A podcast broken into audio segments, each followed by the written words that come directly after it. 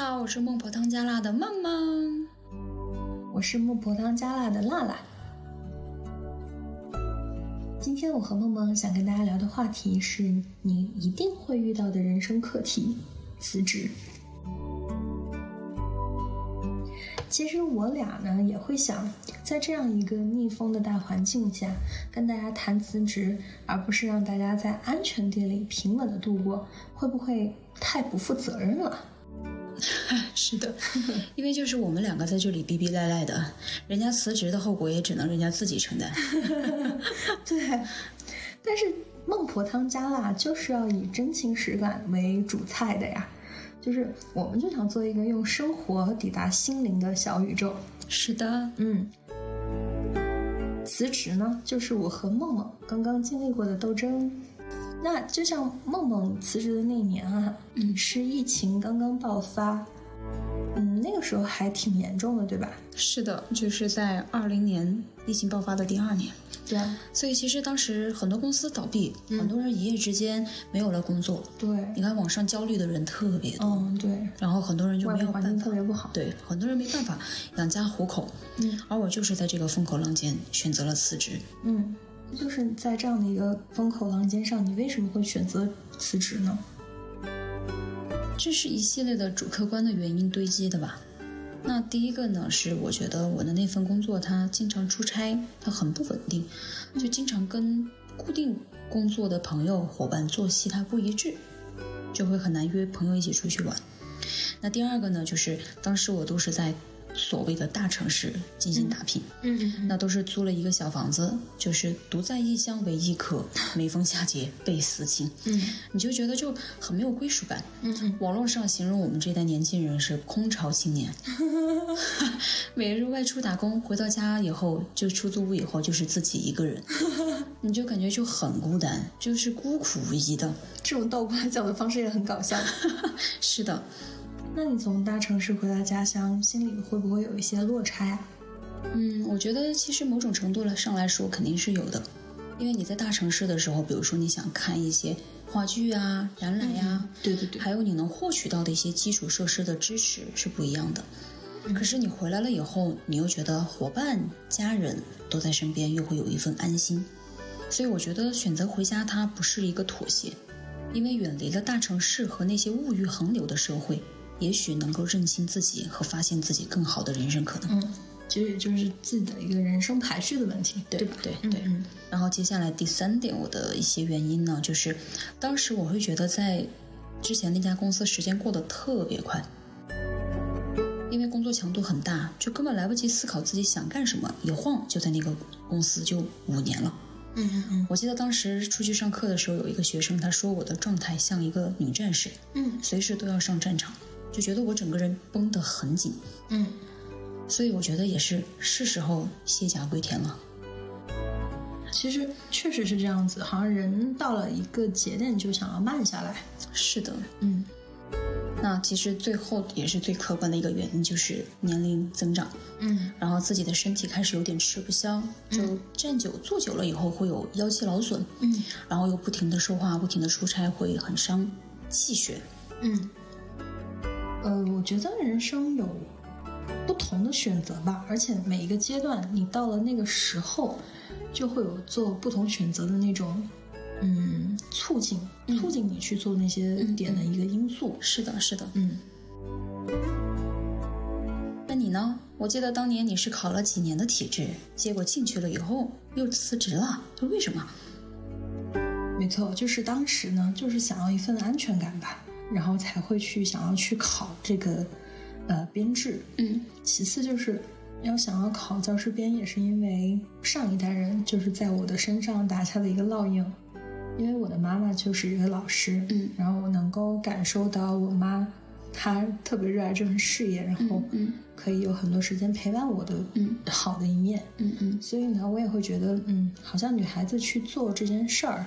是挺好的这份职业，好像就应该安稳相夫教子，对吧？对，然后，然后，所以多年的我妈的这种软磨硬泡，嗯，我也觉得好像考编就是我的一个终点了，嗯。然后当时我也还有一个错误的观点，就是觉得三十岁对我来说就老了，好像是可以躺平了。对之前要去做的那些就是努力啊，还有一些就是呃，就是创业可以去做的事情，那种那种刺激的感觉，应该要放下吧。嗯嗯，所以就加入到考编，然后大概两年。但是进入到学校两周之后呢，我就有一点后悔了。为什么？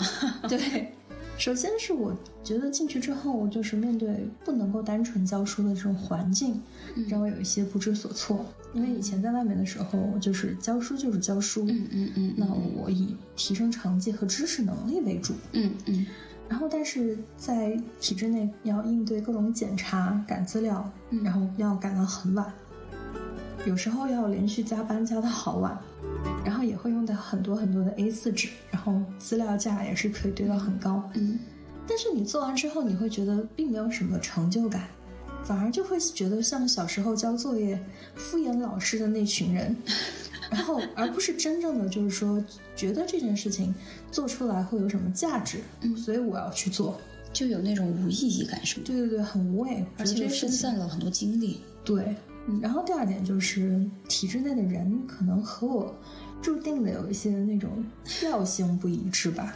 对，以前可能在外面待久了，嗯，就会觉得我们那种自由奔放的感觉，就随时随地好像都能交到一两个好朋友。是，体制内他们透露出的那种眼神，嗯就是有一些小心翼翼，然后而且那种防备心，嗯也会让我产生一些距离感。嗯。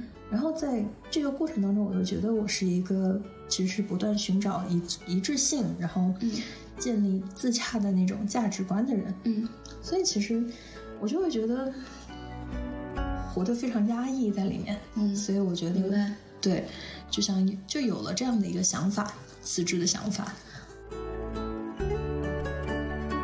我觉得是他们就是很小心谨慎，但是其实我觉得他们也没错啊，嗯。他们是由他们自己的这样一个背景环境决定的，所以其实就是他们很小心谨慎，然后其实我觉得他们这样的行为也没有错，对吧？对？他们的那个环境就决定了，对。他们小心谨慎做好每一项工作，其实没有错，嗯。就只是说我们可能就比较轻松，没有说考虑到那么多，我们觉得可能我们就是江湖人士吧，嗯，哥们儿他们也是 nice 和 friendly 的，但是你还是觉得就是有跟他们点距离感，是不是？隔了一层吧？对，嗯嗯，所以其实就是你跟体制内的氛围三观不合，所以其实我们都在做我们自己人生的逆行者。就无论是从大家都挤破头想进的体制内，还是说疫情大环境下大家认为有份工作就不错的这样一个节点，我们都是在做逆行者，嗯，对，这个比喻很恰当。最美逆行者。嗯，其实我从有这个想法到下定决心递交辞职信，然后中间还是有很多很多的煎熬的，因为这可能就意味着我一路走来所付出的所有，可能都会化作沉没成本。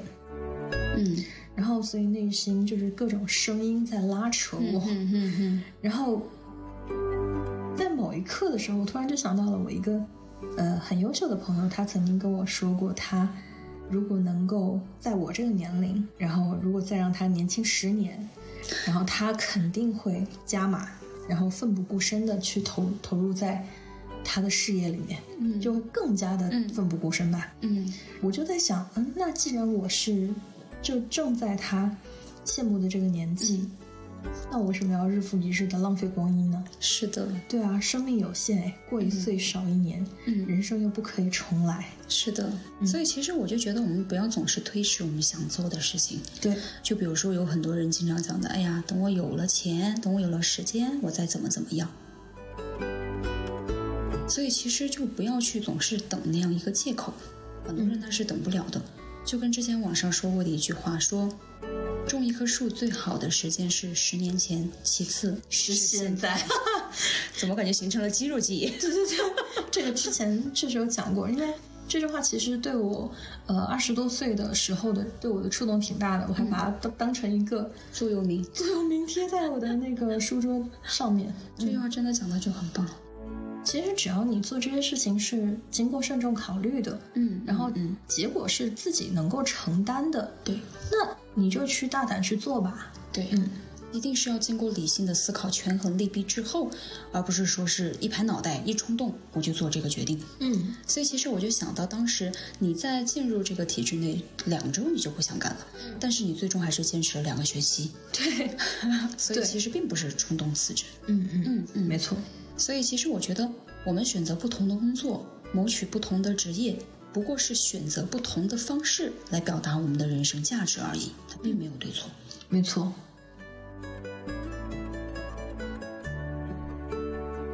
嗯，其实再把这些拿出来跟大家谈，也是很危险的一件事，因为很有可能被自己打脸，也很有可能被朋友打脸。有可能我们就后悔了，对，一觉醒来。